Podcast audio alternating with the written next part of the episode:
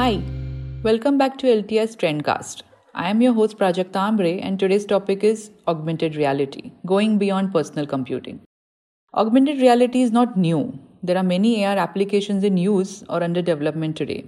However, the concept will only take off universally when it can be integrated in our daily life to improve productivity, efficiency, or quality of experiences.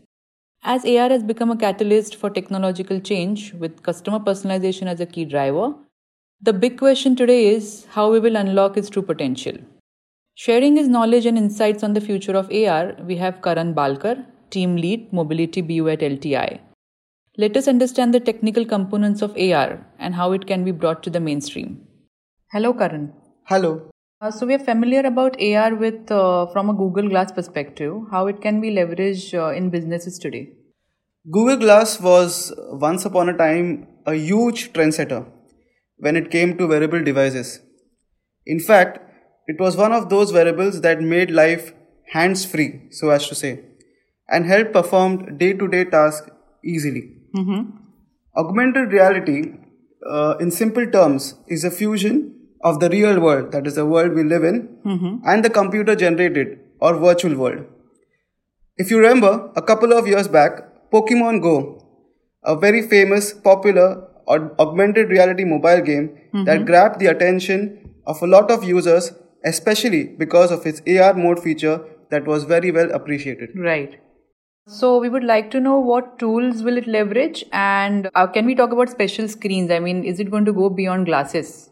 Augmented reality today has gone much beyond the conventional head mounted displays or smart glasses or even mobile devices. Today, it is even predicted to replace your television sets or maybe enhance your photography experience when used along with DSLR cameras. Correct. And trust me, this is just the beginning. I see. So if we look at sectors like engineering or design, uh, what functions will it help the most? Uh, we know we can talk about collaborative design or healthcare. Uh, so where it is applicable the most? Yes, so healthcare and education are two major industries that have been greatly influenced by augmented reality. For healthcare, uh, one of the use cases that I could think of is the way inexperienced surgeons can use augmented reality to perform a complex heart or a brain surgery. In terms of education, interactive learning through augmented reality is something that fascinates a lot of young kids and has helped make learning a lot of fun. Oh, that's that's great. Well, AR sounds futuristic, uh, pretty much sci-fi.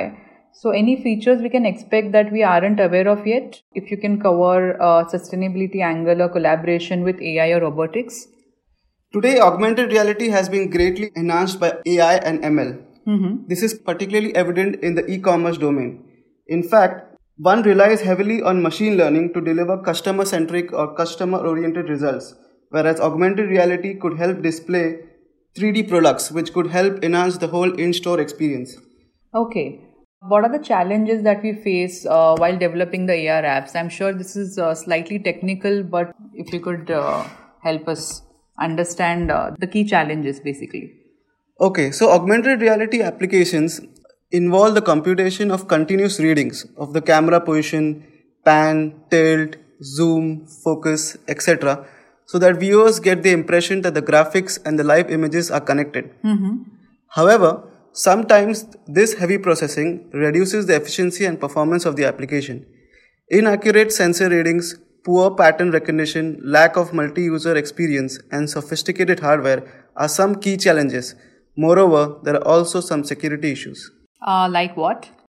The augmented reality software has unlimited access to user information. This may attract hackers who would then invade the software and misuse the personal information. In addition to this, there are currently no legal frameworks for augmented reality. All right. Uh, so, do we have any ready solutions in sight? Something we can uh, think of right away?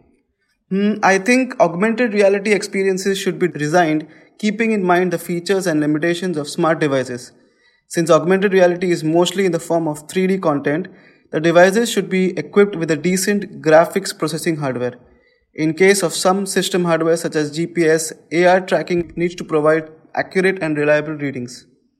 All right. Uh, so, what the future looks like? Uh, what are your final thoughts?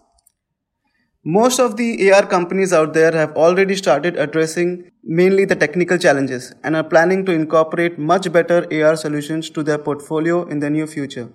The advent of next generation mobile devices and wearables can now anticipate an early adoption of AR as a mainstream technology, which can be a boom to the growth of commercial markets. That's great.